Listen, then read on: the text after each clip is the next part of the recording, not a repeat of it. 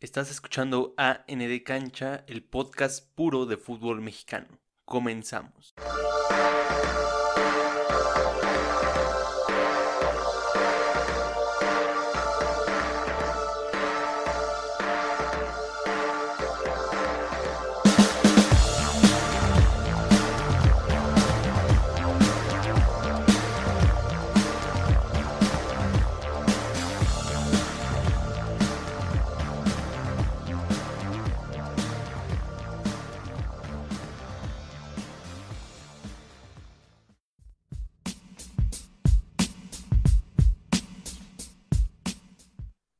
Y ahora venimos con los famosísimos mellados. Los mellados, caray. Eh, Venimos a esta sección donde yo me siento identificado como un buen portero. Bueno, no soy bueno, la verdad, pero bueno, soy portero, ¿no? ¿Te gusta el arte de la portería? Me gusta el arte de la portería de aventarse y que te pegue el balón, ¿no? Porque eso estás, que te pegue el balón. Sí. Y bueno, pues ya saben que esta sección, eh, pues siempre vamos a calificar a los porteros de forma independiente al rendimiento de su equipo. Ajá. Simplemente vamos a fijarnos en el rendimiento particular del arquero. Sí, porque nada tiene que ver muchas, en muchas ocasiones. En algunas ocasiones no, no es factor para el marcador. En, y- otras, en otros casos, pues dice Toño Rodríguez, quítate que ahí te voy, ¿no? sí. Pasamos, pasaremos a ese punto. Pero el primer duelo es Werner versus Malagón. Bueno, esta fue una decisión bastante sencilla, porque casualmente el mejor portero fue el que ganó, y gracias a, a el portero ganó el equipo. Eh, sí, se lleva los tres puntos. Bien Ajá. le pudieron haber empatado y Werner estuvo muy bien. Sí, Werner, wow, ¿eh? sacó dos de gol, esa que saca, eh, que la manda al travesaño y después con la cara la saca. Es suerte, pero también es una muy buena tajada la primera, entonces un atajadón, la verdad, de las mejores que hubo. Creo que muy, muy complicada. La distancia, la posición, todo, todo. Y que le quita el lugar a, a Carlos Felipe. Sí, le quita el lugar y lo hace bien en esta ocasión porque el partido pasado creo que, mira, titubeó un poquito. Sí, va tomando confianza, ¿no? Sí, sí, sí. Va tomando confianza el arquero argentino. Entonces, Werner se lleva el mellado. Así es. Este, después vamos con otro, otro duelo que estuvo bastante interesante, ¿no? estuvo, en el papel estaba interesante, sorpresivo, Fue un partido, mira, que estuvo bajo ningún reflector, pero da de qué hablar. Manuel versus Palos. Palos, uno pensando que iba a estar ahí mellado, ¿no? En, haciendo pues una conmemoración a sus mellados, pero se está ausente. Está ausente. No sé por qué. Y entra Palos y me sorprendí, dije, ¿qué? ¿Palos no estaba retirado? Sí, O sea, Juárez tiene un portero veterano de primer, el primer equipo y, o sea, el suplente es lo mismo. O sea, Sí. qué tranza, ¿no? Pero, wow, con palos, ¿eh? O sea, estuvo fuerte palos. Se aventó unas de otro nivel. tuvo dos muy buenas. Las demás, yo creo que los delanteros del Toluca les faltó, pues, no darle, Contundencia. no darle al portero, pero estuvo ahí. Estuvo muy bien. De hecho, si no hubiera sido por una u otra que se avienta a palos, yo creo que Toluca se pone al frente antes que Juárez. Exactamente, y sobre todo la que saca de tiro libre, ¿no? Sí. Donde saca el colmillo, ¿no? Va recorriendo Sí. antes de tiempo Y y, la saca. alcanza y la saca del ángulo. La saca del ángulo.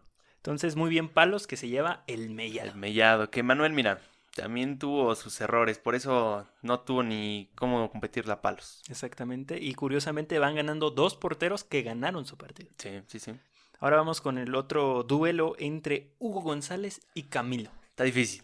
Muy difícil. Está muy difícil esa decisión porque sacan un empate. Los dos porteros bien, muy bien los porteros. Pero en mi perspectiva veo que Hugo González saca una muy importante, una de gol, sinceramente. Y creo que eso es pues, un puntito más, ¿no? Le da un extra. Camilo muy bien en esa forma de cortar los centros. O sea, vuela el tipo y después mete el puñetazo. O sea, Sí. Es una técnica muy, muy, muy buena. Y una riesgue, más una visión de qué va a pasar, Sí, ¿no? sí, sí. Y así hace dos, bien, ¿eh? Mueve el balón. Entonces, Huguito González Se lleva el duelo. se lleva el mellado. Y pasamos al siguiente duelo que estuvo muy fácil, ¿no? Este sí estuvo muy fácil de decidir. Este, Toño versus Alcalá. Bueno, ahí Querétaro jugó con 12. Mm. y Chivas con 11. Ah, caray, ¿por qué? No, pues ahí está Santander, ¿no? bueno, pues Alcalá pues saca un penal, hace otra tajada por ahí. La, Muy la bien, tajada que hace, no recuerdo quién le tira, pero que, el- que se lanza cuando no se tenía que lanzar. Ah, sí, sí, sí. Este, pues por ese, por esa banda está el conejito. Pudo ser el conejo. Pudo ser el conejito. Que se engancha, le pega, el balón va al centro y dice Alcalá, "Yo- es mi momento. ¿no? O sea, y la saca al centro Alcalá, que la pudo haber agarrado, ¿no? Y que si no fuera por el error de, de Toño, más allá de que tal vez Chivas hubiera ganado, este, también tuvo un buen partido Toño, ¿no? O sea, Sí. vaya, el error lo termina sacando de la jugada y de, del mellado, Y de los mellados. pero sí tuvo un buen partido. Sí. Pero Alcalá no se equivoca, entonces, Pero ya lleva dos Toño, ¿eh? Es de poner atención. sí, sí, sí, es de Gudiño, ¿no? Ya, este, no sé, yo creo que todavía el tercer portero tiene más oportunidad. Tal vez. Pues ahí veremos, ya se ve la mano de Buse ya se ve. y no se ven las manos de Toño. Uh, Las que se tienen De que hecho, sí se vieron, ¿no? Porque las agarró, las soltó. Cha. Y él la metió, o sea, casi casi es autogol. Y pues ahí está, Alcalá se lleva el mellado, Super Gil Alcalá. Atajado en que le hace Macías. Sí, ya lleva dos duelos ganados, ¿eh? Sí. El- la tajada del penal de Alcalá es maravillosa. Que se adelanta, pero Sí, pero está en la regla. está muy bien el, el tiro y Alcalá pues hace un magnífica, una magnífica tajada. Y pasamos al siguiente duelo entre Rodríguez y Ochoa. Hmm. Aquí llega, llega Rodríguez contra Ochoa, pero mira, Rodríguez, los del Puebla, los mismos del Puebla no lo quieren, porque pues extraen a Viconis. ¿Cómo no van a extrañar a Viconis? Es un dios ese portero. Y llega contra Ochoa, mira, importante Ochoa, pues no tanto, ¿no? Pero pues creo que termina siendo un partido más correcto que, que Rodríguez. Tal vez Rodríguez pudo atajar un balón, posiblemente. Pero mira, también muy, muy disputado este partido porque los porteros pues, no influyeron tanto, ¿no? En el marcador. Sí, así que por practicidad y por el resultado final se le da a Ochoa, pero no hubo una diferencia o una, este, pues, algún factor determinante para que algún portero fuera el mejor. Sí, aunque no sé, tal vez podría quedar en empate, ¿no? Me, me hubiera gustado quitarle puntos a Ochoa porque se lanza en goles que no tiene nada que hacer, ¿no? O sea, ¿para qué te lanzas? Sí, el de Cuesta es un golazo, No en su vida lo iba a alcanzar. No, no, no. Este, pero bueno, entonces gana Ochoa porque pues, ganó el América. Sí, sí, sí. El siguiente eh, duelo es entre Cota y Nahuel. Duelazo. Duelazo. Duelazo. No manches, o sea, Nahuel viene del COVID y parece que viene más fuerte. No, muy bien Nahuel, la verdad fue, fue factor para que Tigres no perdiera, Sí, realmente. Nahuel hace dos atajadas buenas, totalmente. una, dos. En las demás, déjenme decirle, chavos, que malas definiciones. O Muy malas definiciones. Realmente Nahuel pues, con un buen achique, pero pues le dan a él, no, no hacen otra cosa más, ¿no? Y Cota hace atajadas realmente muy buenas. Esa que le saca Quiñones, o sea, pf, o sea, son atajadas de, de alto calibre y para mí Cota se lleva este duelo. La Iñak. También, Guiñac dice, ya me lo lleve papá, ¿a dónde vas, carnal, no? Impresionante bueno. lo de Cota y que pues se le da el mellado a Cota, ¿no? Sí, eh, Cota un portero muy seguro, con experiencia y bastantes reflejos. Eh, está para la selección. Sí, es lo que platicamos en el partido, ¿no? De ¿y quién va a ser el titular en la selección? Eh, Tenemos a Hugo González, tenemos a Cota, este, y a Malagón, ¿no? Sí. Es- esos son nuestros candidatos. Sabemos que seguramente irá Ochoa. Ochoa, ya. Sí, ya Ochoa, ya tuviste tus mundiales, todo lo hiciste bien. Ya deja a los chavos. Ya dale chance a- al chavo de Cota. Al chavo de co- es chavísimo, está chavísimo. Ahí entre, 30. entre Cota y Hugo González yo creo que tendrían que ser los porteros que se le disputan. Pero ya llamaron a Talavera. ¿A poco? Sí. Mm. Ya Talavera ya va al, al tri en esta ocasión. Talavera, ya. Talavera ya, o sea, no te quisiste ir a Europa, chavo, no te quisiste ir a probar, ni modo, ¿no? Ya Talavera. Bueno, Son los riesgos. gana Cota, eh, uno de los mejores porteros en México. Claro que sí. Eh, pasamos al siguiente duelo entre Corona y Eustari. Me duele. Me duele este duelo porque Ustari pierde. Pierde en esta ocasión. El mejor portero que cortó como 10 balones a Cruz Azul. No dejó ni un mano a mano. Pero el cabecita fue más inteligente. Muy, muy inteligente. Y también las defensas, no manches, que tranza, ¿no? Y Corona, pues bien, hace una, una actuación correcta. Pues la hace bien y pues ahí Ustari pierde por un error de estar adelantado y confiar en que su central va a ganar el balón cuando no es así. De hecho, lo gana, pero lo gana para más. Sí, ¿no? O sea, el, el contención dice ahí les va para atrás, ¿no? El central dice, a ver, deja medio lo mido, lo madruga el cabecita y Eustari por no recorrer hacia atrás le meten el gol. Así es, Eustari, eh, que Corona ya se enfrentó a dos grandes porteros. Primero a Camilo, le ganó a sí, Camilo, en ese momento lo dijimos, y, de, y después este, le ganó a Eustari. Sí, a sí, sus casi 40 años de edad, el Don este, juega muy bien. Sigue rifando, ¿no? Pero ya dale chance a Jura Dios. Sí, ya. No por nada costó seis melones, ¿no? Así es, el portero más caro de la liga. Eh, pasamos al siguiente duelo, después de que Corona se llevara el mellado, para enfrentar a Sosa, que regresa a la titularidad, Ok. en contra de El Fiestas Orozco. Ok, ya Sosa con la cobija en la cabeza, ¿no? con su león ahí. Bueno, pues aquí Orozco se lo lleva por un atajadón que se hace en un tiro de esquina contra, contra el Mazatlán. Impresionante, o sea, lo, del, lo de la reacción de Orozco. Se le desvían el balón en el último momento y se alcanza a tirar la mano y lo tira para afuera el balón. Muy, muy buena tajada. Realmente creo que le dieron muy poca importancia, pero wow, eh, buenísimo. Y pues Sosa no tuvo nada, nada que hacer No, no hizo nada. Le metieron un gol, ¿no? En una, pero fue fuera de lugar. Entonces, pues, mira. Pero Orozco se vio más espectacular, ayudó a ese equipo con uno menos. Mira, por él fue factor de que su equipo se mantuviera en 1-0. y es de lo que hablamos, ¿no? El, el duelo independiente que juega el portero todo Sí, el tiempo, ¿no? El gol del Chino Huerta, pues es un golazo. Sí, nada que hacer, ¿no? Eh, entonces, el mediado se lo lleva a Orozco y pasamos al último duelo entre Acevedo y Talavera. Total, uh, por los opuestos. Por los opuestos, Acevedo en los 80s, Talaveros en los 2000, ¿no? Exactamente. Bueno, Y eh, hasta en técnica. Sí, sí, sí, aquí Acevedo ha- hace un error muy importante, ese golazo de Iniestra, entre comillas, muy remarcado, pues la tiene que sacar. Es un pelotazo de 30, 40 metros que el portero no recorre ni un paso, hazme el favor, ni un paso dio. Dirás, estás muy largo, carnal, ¿no? Has de ser Courtois, Pero no. pero no, estás chaparrito, carnal, o sea, pues recórrele. Recorre, achica tu portería. Estaba casi casi en su línea del- de la portería, o sea, ni siquiera estaba adelantadito de, del área chica, ¿no? manches. A gustar y lo agarras en media cancha. Exactamente, sí. Entonces ahí fue un errorzazo de Acevedo. Talavera, wow. Wow, Talavera, impresionante. Saca balones de gol. Este tipo, por él, por él siguen invictos. No por el trabajo de Lilini en la defensa, porque traen a Talavera. Sigue siendo un desastre Pumas atrás, pero Talavera es muy bueno, corta por arriba, por abajo, para con las manos. Los mano a mano. ¿Quién le va a ganar un mano a mano a Talavera? eh? Quiero ver al guapo. importante. Porque es muy difícil ganarle un mano a mano a Talavera. Chica, impresionante el tipo. ¿Y qué me dices de sus guantes? Hermosos. Muy bonitos guantes. Hermosos sus guantes. Entonces Talavera se lleva el mellado y va para llevarse el mellado de oro. ¿Te das cuenta? Ganó ya ahí medio veteranones, ¿eh? Sí. Ya los porteros con experiencia se empiezan a dar a notar. El más joven es, al- es este... ¿Malagón? eh, Malagón. Malagón es el más joven, todavía más joven que Acevedo. Acevedo sí, sí. no tiene 20 años, chavos. Acevedo tiene 24.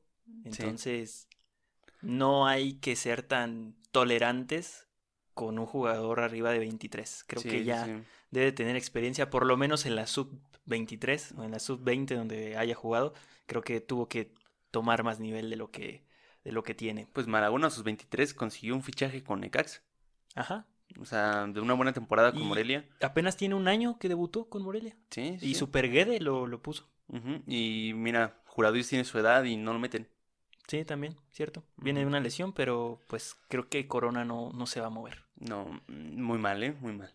Eh, y hasta aquí esta sección de los mellados donde calificamos a los porteros en duelos individuales Ok. con el objetivo de conocer quién será el portero de la temporada regular para nosotros. Sí, claro, porque pues todos dan sus, sus, así, sus puntos de vista bien malos, ¿no? Nada más dicen la tajada de la semana. ¿Eso a mí qué? ¿No? O sea, vas a poner a lo mejor que la de Gil Alcalá, que Ah, es sí. un penal, ¿no? Yo te pondré otras. Tal vez la de Cota, que le quita a Guiñac, Sí, ¿no? sí. Hay mucho que ver. Como decimos, los porteros son independiente a lo que sucede en el juego. Que la neta, ahora sí se rifaron mucho los porteros. Muy, muy buenos duelos. Siempre hemos tenido muy buenos porteros en México, pero sigan escuchando Contragolpe.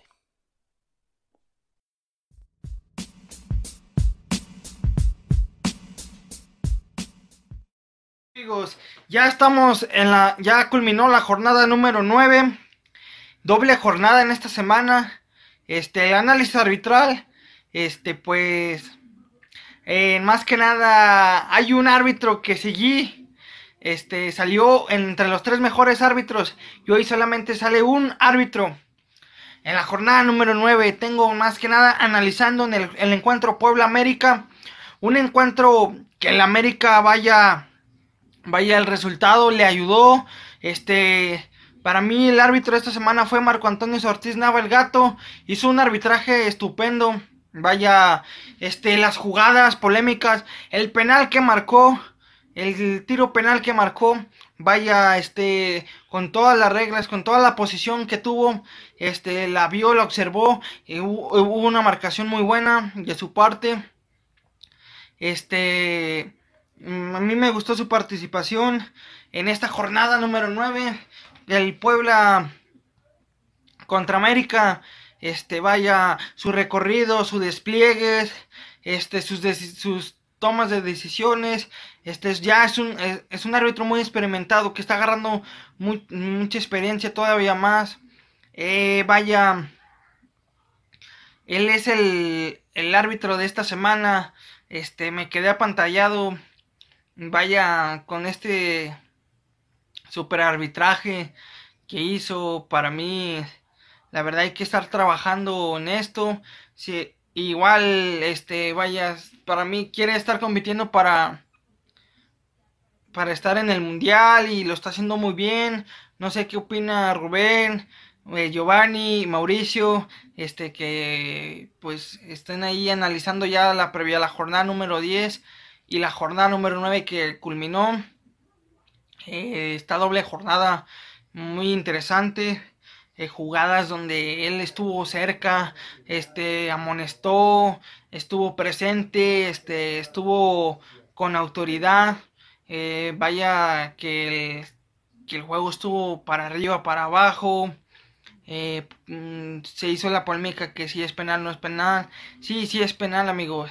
Este le llega por atrás al jugador del América, le da, le da una por atrás, le da con la, con la rodilla, una jugada, una entrada también por atrás y culminó en penal. Muy buena jugada. Y pues este es el análisis de esta jornada número 9 amigos. Saludos.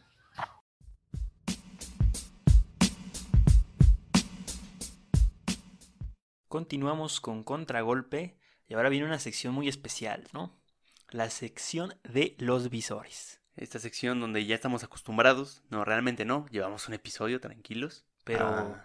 ya le vamos echando el ojo a varios. Sí, ya hay chavitos ahí que mira, podemos decir que van por buen camino. Así es, y la regla es que te, para ser mencionados en esta sección, sabemos que hay muchos jóvenes menores de 21 años que también están jugando, pero eh, la regla para ser mencionados es que pues hayan jugado por lo menos la mitad de minutos en el torneo.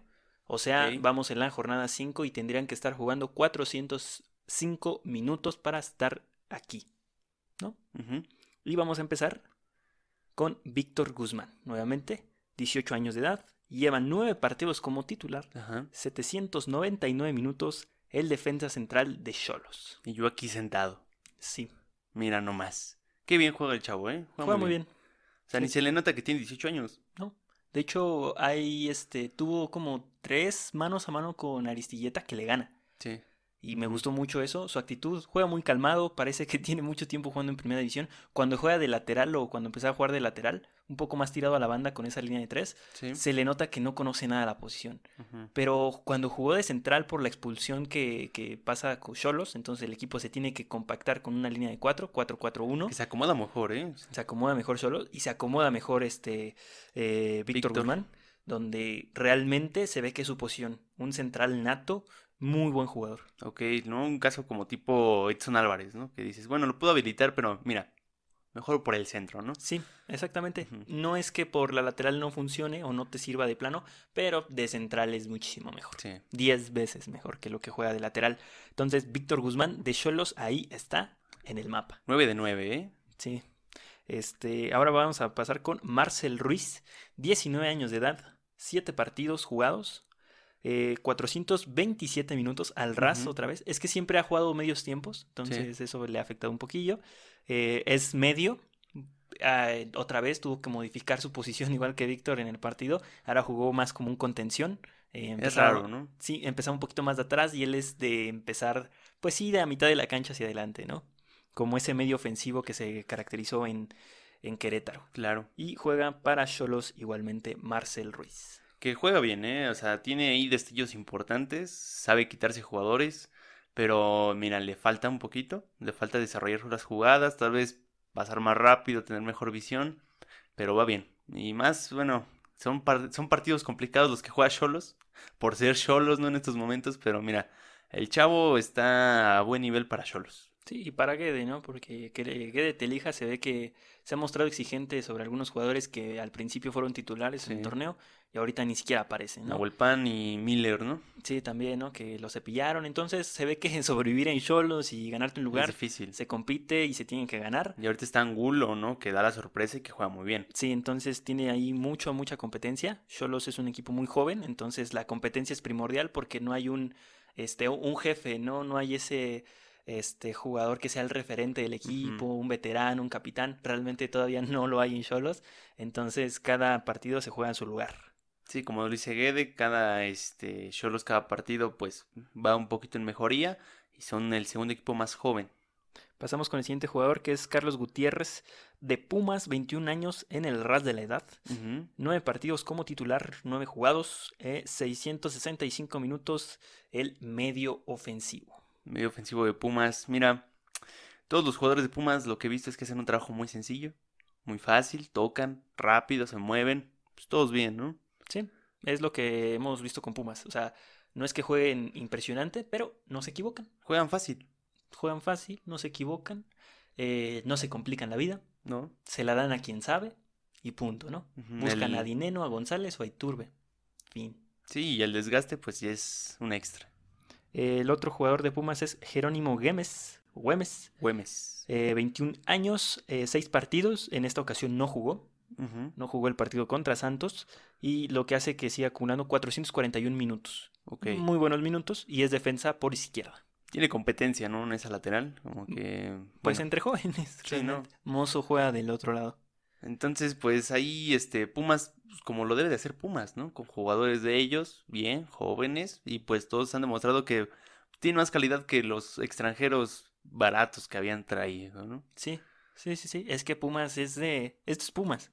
Es un equipo que pues tienen que jugar con cantera. Y se había es. perdido, muchísimo se había perdido eso. Empezaban a contratar jugadores, como dices, extranjeros baratos y malos. Sí, O sea, realmente eh, muy, muy malos jugadores. Cuando realmente, pues, la, lo que es Pumas es darle la oportunidad a un chavo y a ver qué sale. porque como ya hemos visto, la necesidad en Pumas hace que brille. Sí, así es. Y regresamos a ese Pumas de los ochentas, ¿no? Ese Pumas con gran cantera de los ochentas que alimentó a la selección nacional para el Mundial de los noventas. Eh, entonces ahí está. Ahí se viene, chavos, para el 2026. Pues, tal vez, ¿eh? Tal vez. No, no lo podemos descartar que alguno de estos que mencionemos esté próximamente eh, contemplado para otros equipos en México o para la selección nacional. Eh, seguimos con la lista de Pumas. Eric Lira, 20 años, 7 partidos. Desde que em, ingresa a la cancha no ha dejado la titularidad. 463 minutos y es contención. Sí, juega bien. La verdad es que nunca había dado- no, no me había percatado de este jugador en Pumas. Y menos porque no sabía que era tan joven, ¿no? Y la verdad es que lo hace bastante bien. O sea, no le pide nada a ningún otro jugador que haya estado en esa posición. Y por su número viene de, pues de la sub, porque trae el 212 me parece. Los demás sí traen un número, creo que el 16 y el 14. Este, el 14 para Carlos Gutiérrez y el 16 para Jerónimo. Pero él sí trae el número de la sub. Ok. Entonces ahí sí realmente se ve que Li- Lini lo, lo sube, ¿no? Lo conoce, lo subió y no ha dejado la titularidad. Muy buen jugador que juega fácil, como todos Pumas. Este, pasamos ahora, pero con la lista de Cholos. Eric Sánchez. De 20 Tuzos. De Tuzos. Perdón, eh, la lista de Tuzos. Eric Sánchez, 20 años de edad, 9 partidos como titular, 629 minutazos, contención.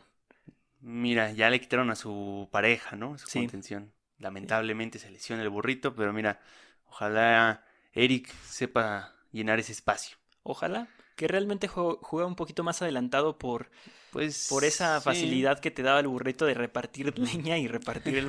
Sí. Entonces, eh, se- no sé qué va a pasar. Pues mira, ya está el Pocho Guzmán. Pocho Guzmán juega más adelantado. Entonces creo que ahí el cambio pues va a entrar mm, pues, inevitablemente y él va a tener que bajar un poco. Sí, yo creo que es lo que va a suceder. Él va a empezar desde más atrás y Pocho Guzmán lo intentará ayudar desde el centro de la cancha, pero eh, no será lo mismo. No Mm. será lo mismo. Veremos una modificación en su en su parado en la cancha, pero sí, a mí se me hace un muy buen eh, jugador Eric Sánchez, la verdad. Muy buen jugador.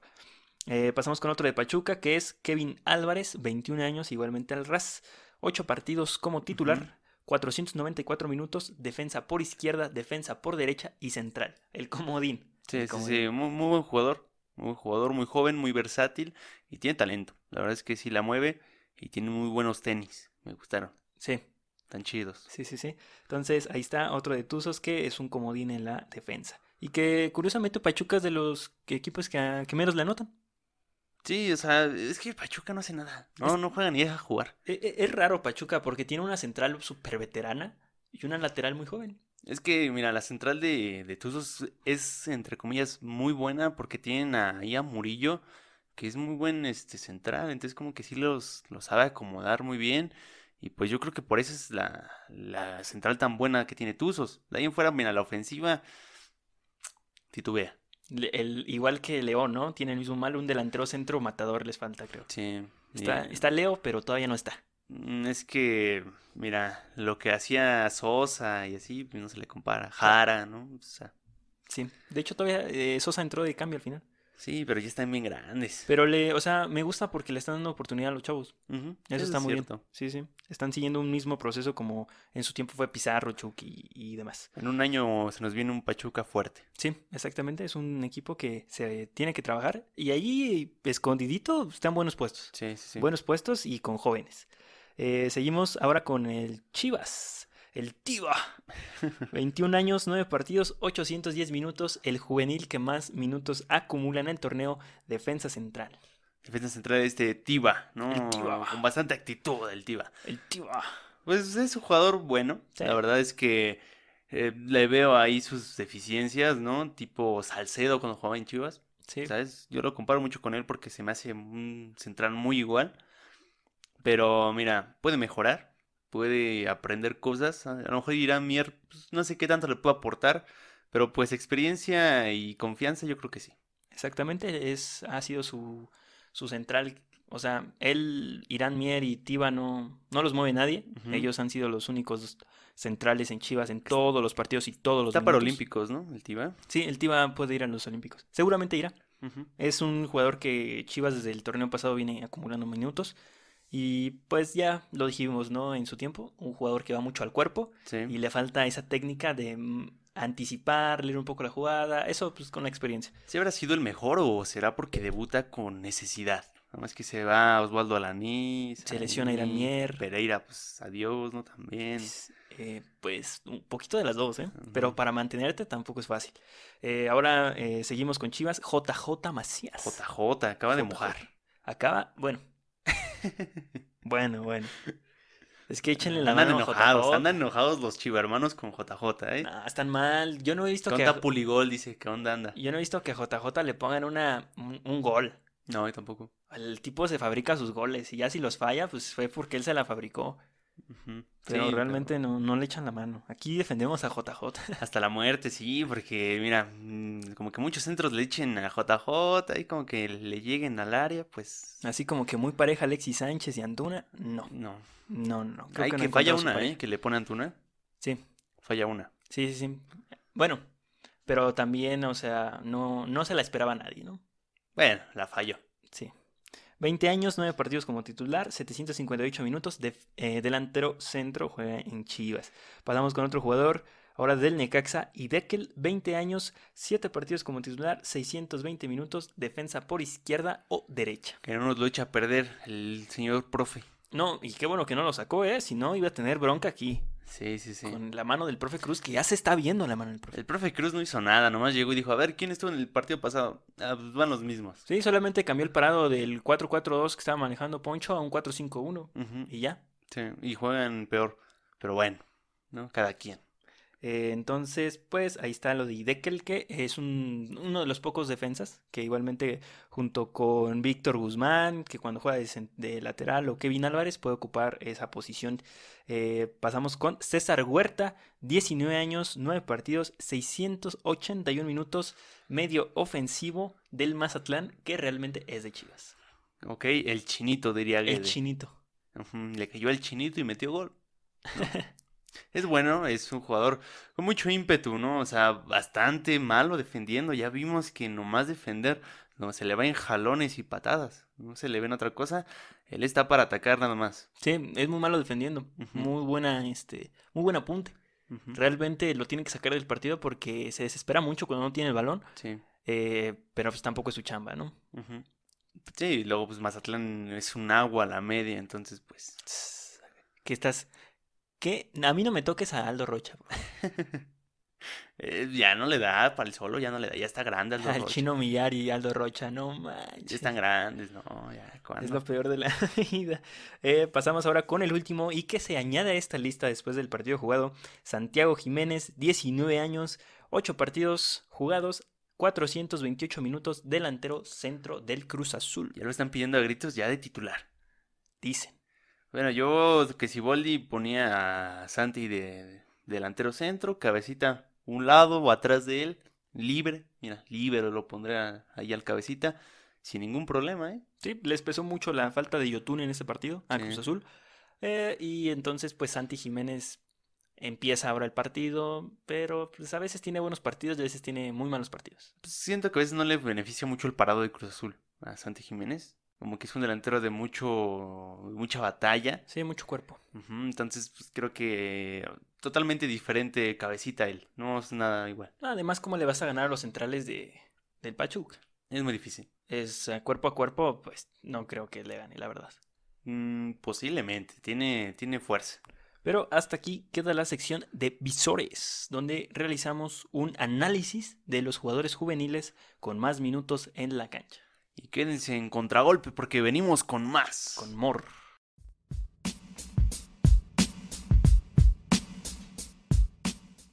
Y venimos ahora con la famosísima sección del bar. El bar donde vemos la. donde nos damos la razón o nos decimos, ¿saben qué? Nos equivocamos. Como siempre, ¿no? Porque nosotros quemamos equipos y jugadores. Exactamente. Aquí no hay que hablar bien de nadie porque se quema. Ya saben, chavos, cuando hablamos a alguien, al- algo bien de alguien, pues le va a ir mal y al revés también. Sucede Sí. al revés. Cuando sentenciamos a alguien le va muy bien. Sí. Entonces ya no sabemos qué hacer. No, este, yo creo que ya voy a empezar a marcar los partidos del Mazatlán como malos, a ver si salen buenos, ¿no? A ver, ojalá, porque ver los sí. partidos de Mazatlán es una tortura. No, a que me quiten los ojos, Es por una favor. tortura. ¿Por qué hago eso? ¿Por qué me hago esto? ¿No, sé. ahí dices, ¿por qué? Entonces vamos a empezar con el partido. Dijimos que el partido iba a ser Tigres versus León, el partido de la jornada, Ajá. y no estuvimos tan lejos. No, estuvo bastante entretenido. Muy técnico el partido. El único partido donde existió la media cancha. Donde se ve que hay juego. Sí. Donde se ve que hay sistemas. eh, entre comillas similares. Yo creo que León es más vertical Sí. y Tigres es más conservador, más neutral. por eso lo neutraliza Tigres en un momento, porque Tigres es de esperar. O sea, cuando a Tigres se le cansa el caballo, que es muy fácil porque tiene jugadores de 30 años, este, se queda a esperar y pues, León ni cómo irse como, como gordito en tobogán, ¿no? Y pues al final fue un buen partido donde vimos ciertos destellos, ¿no? Eh, se trabajó muy bien, se le tapó muy bien los espacios al Chapo Montes y se cubrió muy bien a Gignac, que casi en una que se fue casi anota. Sí, Entonces fue un partido de mucha estrategia. bastante. Mucha estrategia, muy bueno, no para muchos porque no hubo muchos goles, entonces dirán, ah, qué aburrido, además empate, para mí Sí. me gustó mucho, vi un juego, vi fútbol. Sí, sí, sí. Y uno siempre se deslumbra al ver a Guiñac y a Montes. ¿eh? Eh, pasamos con el siguiente partido que eh, también estuvo bueno y pues no fue el que dijimos, el Puebla versus América. Un partido de voltereta, de bastantes goles y goles chidos hasta cierto punto. Ahí mira, hay de todo, este golazos del Puebla, un buen funcionamiento del Puebla en primer tiempo, después se desmorona, el América se viene con todo, pero mira, yo creo que es a raíz de un error arbitral. Sí, totalmente, pero pues que el América no tiene la culpa al final. ¿No? El América anota, el Puebla deja ir una ventaja muy muy grande en su cancha. 2-0, sí. este, donde pudo sentenciar. Creo que el profe se equivoca echándose atrás tan severamente. Mm, no sé, creo que creo que Puebla le está pesando estos partidos que jugó tan atrás, porque eran partidos muy apretados que les tocó jugar antes de este. Y creo que ya se fundieron muchos jugadores. Creo Sí, sobre todo la, central, ¿no? Mm, sí, creo que ya no. Se ve ahí al final a Arreola que ya no está en el partido, que ya definitivamente estaba para sacarlo. No sé si fue el cansancio, desconcentración, algo. Arreola ya no jugó bien en el segundo tiempo. Nada bien. Errores de cansancio, yo creo, sí, porque es a donde despejan mal. Sí, ahí te encargo, ¿no? manches. No, el América pues aprovechó los errores al final de cuenta y fue Sí. como ganó. El América juega mal, jugó mejor el Puebla. La, la realidad, cuando jugó el Puebla, jugó mejor. Sí. Y cuando jugó el América, pues anotó. Pues jugó por el Puebla, ¿no? Individuales, individualidades, ¿no? Sí. Eh, entonces, pues ahí están los partidos. Al paralelo, el peor partido, Cruz Azul versus Pachuca. Sí, Dios mío. O sea, te volteabas media hora y regresabas y estaba en lo mismo, ¿no? Sí, no- no pasó nada. No pasó nada. ¿Por qué? Yo le echo mucho la culpa a la cancha. ¿Crees? Sí, o sea, la cancha no estaba para jugar. No, no, no, no, no. O sea, la manera en que los jugadores del Pachuca se estaban atorando, incluso la lesión del burrito, por culpa de una cancha que tiene que ser Sí. de nivel mundial, es el Sí. Estadio Azteca. No puedes tener una cancha como, como la Parecía que está. lodo chicloso, ¿no? Se atoraba todo ahí. Todo, nada se quedaba. O sea, No, se resbalaba, ¿no? sí, sí, sí, no, no, no, muy mal. Lo único que quedaban ahí eran las tibias de los jugadores. De ahí Sí, en fuera, todo este eh, se, se salía. Realmente.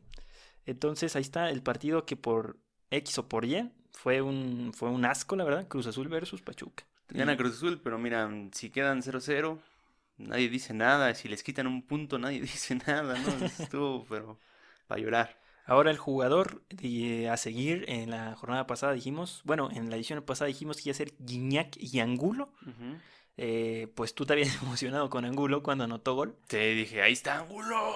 Yo desde, no, yo de primera dije, fuera de lugar. o sea, Ay, oíste, ¿qué me no, dices? Dijiste que sí era gol. fuera de lugar. Yo en la primera. Y Guiñac, yo dije que anotaba el 9 de 9, pues le echamos la sal, ¿no? Sí, ya eh, lo cebaste, chavo. Sí, casi. Casi Casi, casi el 9 y 9, pero no, no se logró. Pero al final eh, decidimos que ninguno de estos dos jugadores fue el jugador de la jornada. Si no fue un portero, fue Talavera. Talavera, vaya partido que se avienta. Una jornada más. Vuelve a ser el más destacado de su equipo.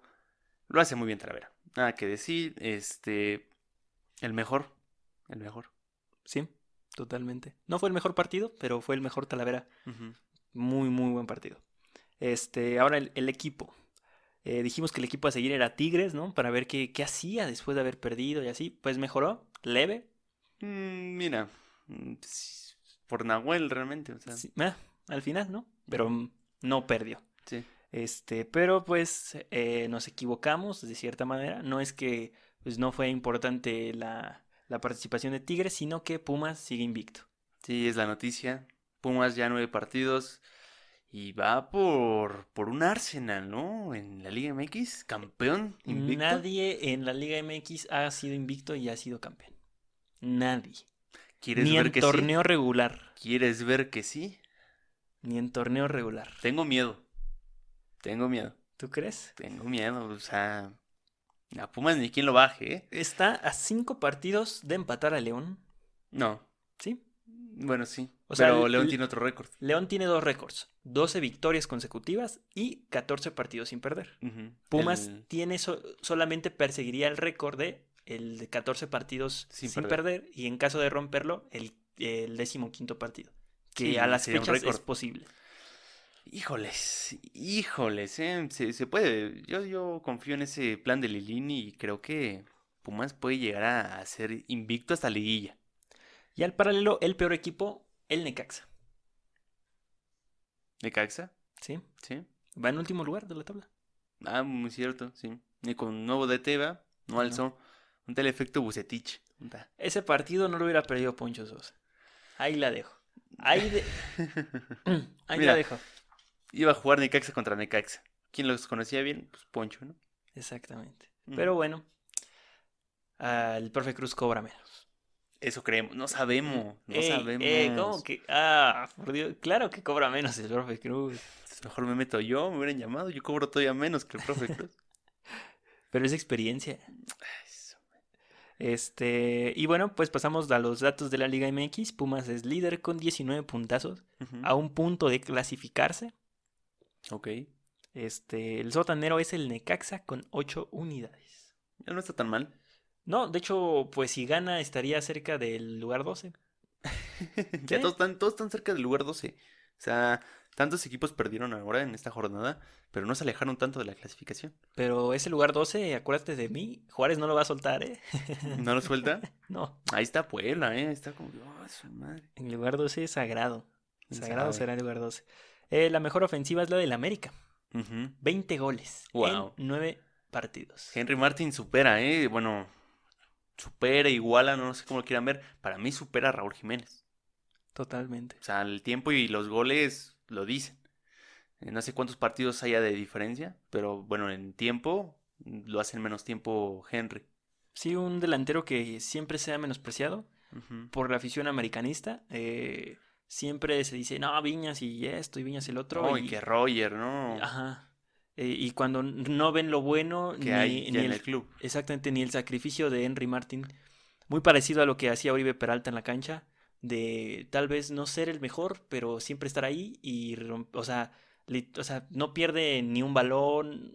Es un jugador muy bueno, que batalla mucho. Eh, igual a siempre condiciones, este, Henry, buenísimo. O sea, poderío, este, velocidad, buen remate con el pie. A veces genialidades, muchas veces ahí intenta unas cosas medio raras.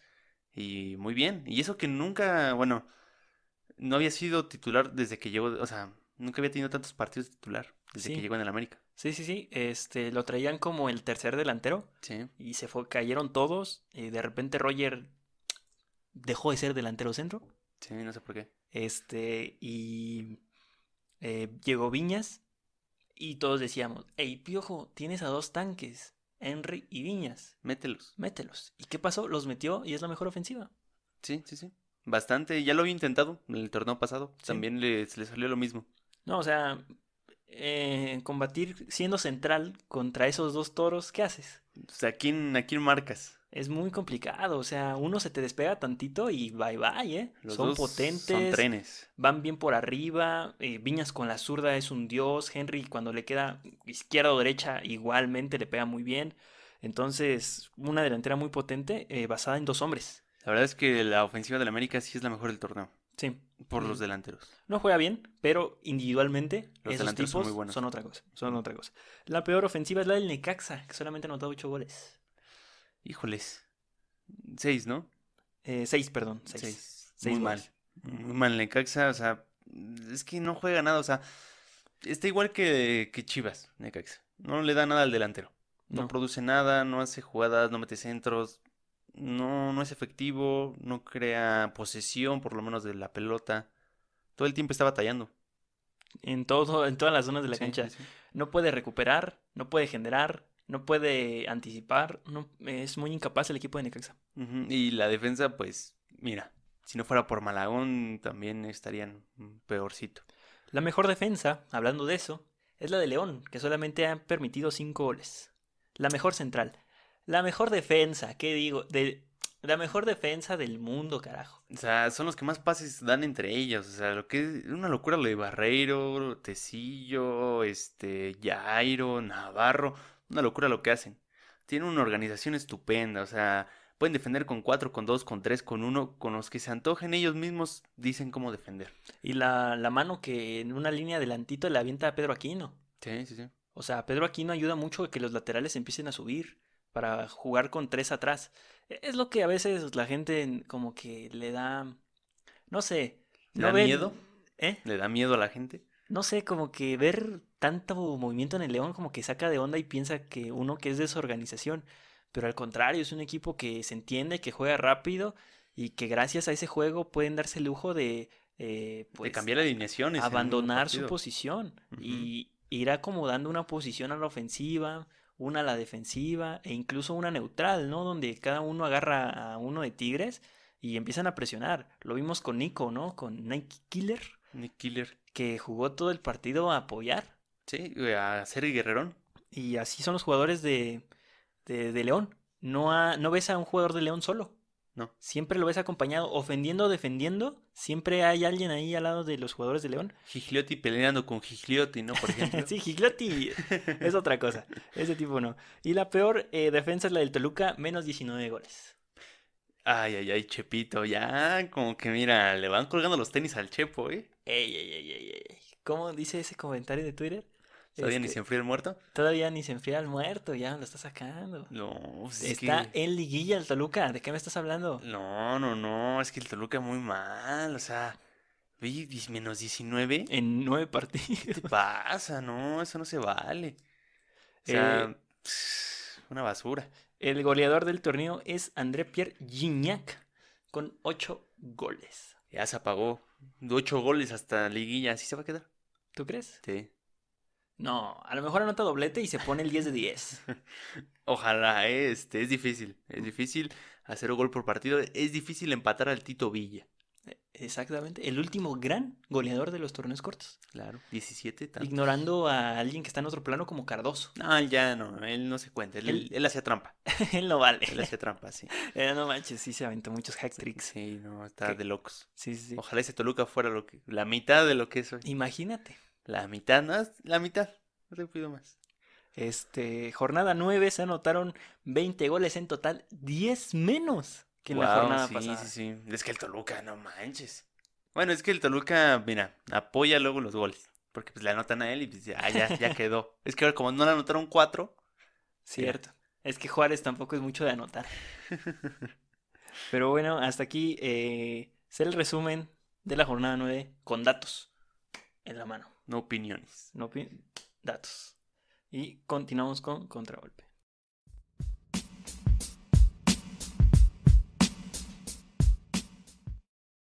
Ya tenemos las designaciones, una de las mejores designaciones, la gran oportunidad en este juego, en este encuentro, que para mí va a estar bueno. Este va a estar, siempre ha estado uno de los, mm, vaya, este juego va a estar ríspido, bueno, va a haber mucho pegue, va a haber mucho forcejeo, eh, mucha polémica, sobre todo, este, vaya, eh, Mm, Vaya, ya la jornada número 10. Ya estamos a la vuelta de la esquina sobre la jornada número 10. Eh, ya, eh, pues, ya casi, ya vamos un poquito, ya casi más de la mitad del torneo. Y se va desenvolviendo bien este torneo. El, el Super Pumas, el poderosísimo Pumas que va muy bien en ese torneo, amigos. Eh, pero este no es la excepción. Este juego para mí va a estar bueno. El América Toluca, que va a estar muy bueno, que se va a jugar el 12 de septiembre del 09 del dos- 2020. Vaya posterior a las siguientes fechas, amigos, este para que sigan este de aquí van a salir los mejores árbitros para la siguiente jornada porque depende de las de los clásicos. Acuérdense que en la fecha de la- del torneo Guardianes 2020, en la agenda de, de hora de estos juegos, hay muchos clásicos. Y de, este, de esta jornada depende mucho de los árbitros quién va a arbitrar los, los clásicos. Y en uno de estos encuentros, vaya América Toluca, el árbitro principal, vamos a tener a Fernando Guerrero Ramírez, el conocido como el cantante Fernando Guerrero, un árbitro polémico que por ahí vi que a Mauricio no le pareció el arbitraje, que es muy pegado a la jugada, que parece que él está jugando. Eh, lo que él hace, lo que tiene es que cuida mucho a los jugadores, este es muy cuidadoso, mm, sí necesita, vaya, para mí este árbitro le están dando esta oportunidad. Y viene también Enrique Bustos Díaz como asistente número uno. Como asistente número dos viene José Jesús Baño Caballero. Como cuarto árbitro Alfonso Cáceres Hernández. Y como bar Arturo Cruz Hurtado. Y como bar Jorge Antonio Pérez Durán. Este vaya. Este encuentro va a estar bueno amigos. Este. Hace árbitros a seguir a Fernando Guerrero. Y también sigan árbitros a seguir. Tenemos a Eric Jair Miranda Galindo otra designación más este Necaxa contra Chivas que vuelve otra vez a, a salir como árbitro principal Eric Jair Miranda. Le van a dar otra gran oportunidad. Igual a Miguel Ángel Hernández Paredes y a Jimmy Acosta. el asistente uno es Miguel Ángel Hernández Paredes. Jimmy Acosta como asistente número 2. Como cuarto árbitro Edgar Ulises Rangel Aurajo. Y como bar Oscar Macías Romo, el del penado inteligente. El que aclama y llama a nuestro compañero Rolly. Lo vuelvo a decir y Carlos Ayala Cuellar. Estos son los dos grandes designaciones árbitros a seguir que les están dando otra gran oportunidad para que demuestren su gran nivel. No sé qué opinan por ahí Giovanni, Rubén y Mauricio.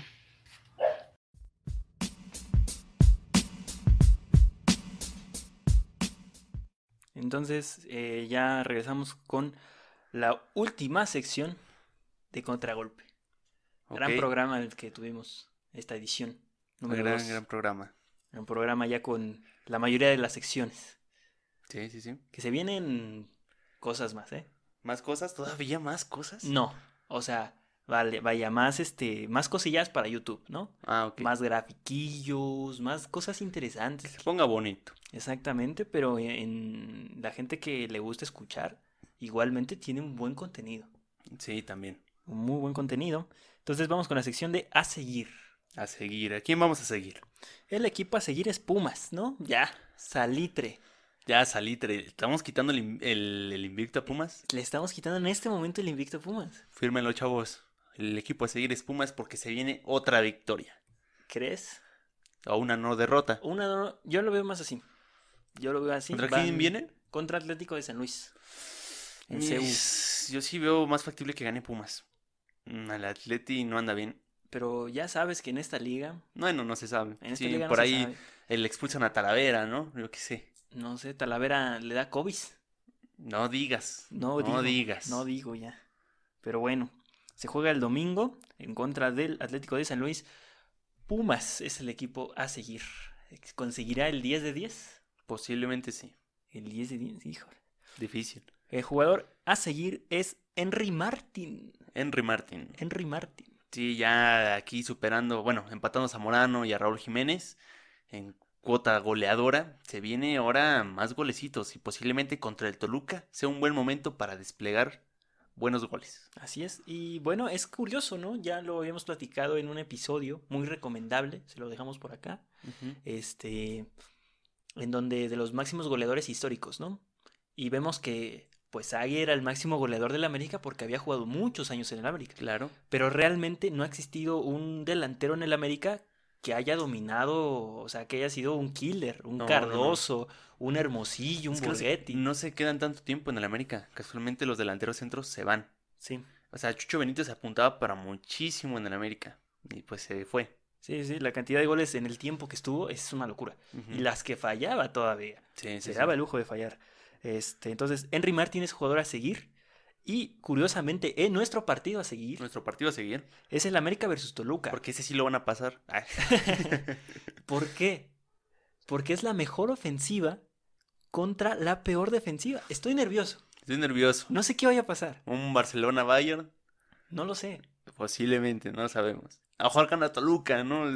pum. Va a haber goles. Va a haber goles. Miren, Garantizamos goles. Miren, si el Toluca lleva menos 19, el América lleva menos 14. Y lleva más 18. Más 20. Eh, este, más 20, más, 20. Más 8, ¿no? Sí, sí. Este, entonces, realmente sí. Más 6, ¿no? Más 6. ey, ey, un momento. Más 6. Ok.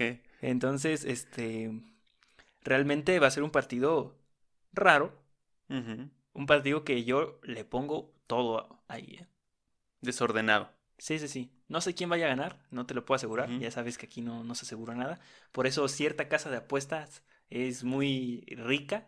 Porque en esta liga es muy difícil atinar los partidos. Y más si, es, si apuestas en vivo, ¿no? Hay quien la apostó. Ah, Puebla ganó. Entonces ahí está este partido que realmente va a estar muy interesante. Ok. Entonces, esto fue los jugadores y los el equipo, el jugador y el partido a seguir Ojalá le atinemos y si no, pues no pasa nada, ya vendrá la corrección en el bar. Sí, el bar ahí nos corregirá a ver pues, dónde era expulsión. ¿no? Exactamente. Y este ya hemos terminado con contragolpe. No hay interacción porque es doble jornada y estuvimos trabajando eh, en muchas cosas, ¿no? Sí, viendo partidos, ver tantos partidos seguidos no es fácil, chavos. No, es muy cansado. eh, siempre hay un partido malo. Si se juegan tres, hay uno muy malo. Sí, No hay, o sea, muy malo. no hay intermedio.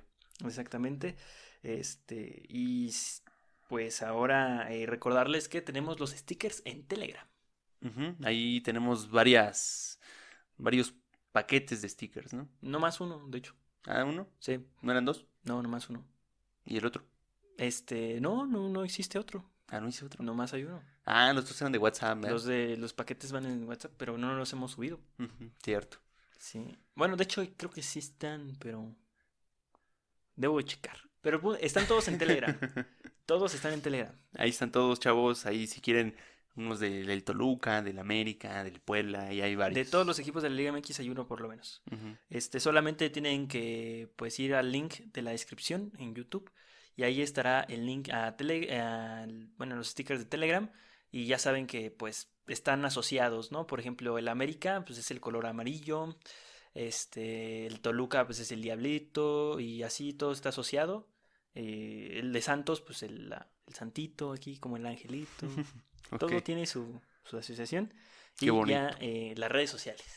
Bueno, ahí nos pueden encontrar como AN de Cancha en Instagram, sobre todo. Y si quieren dar una vuelta en Facebook, pues también estamos.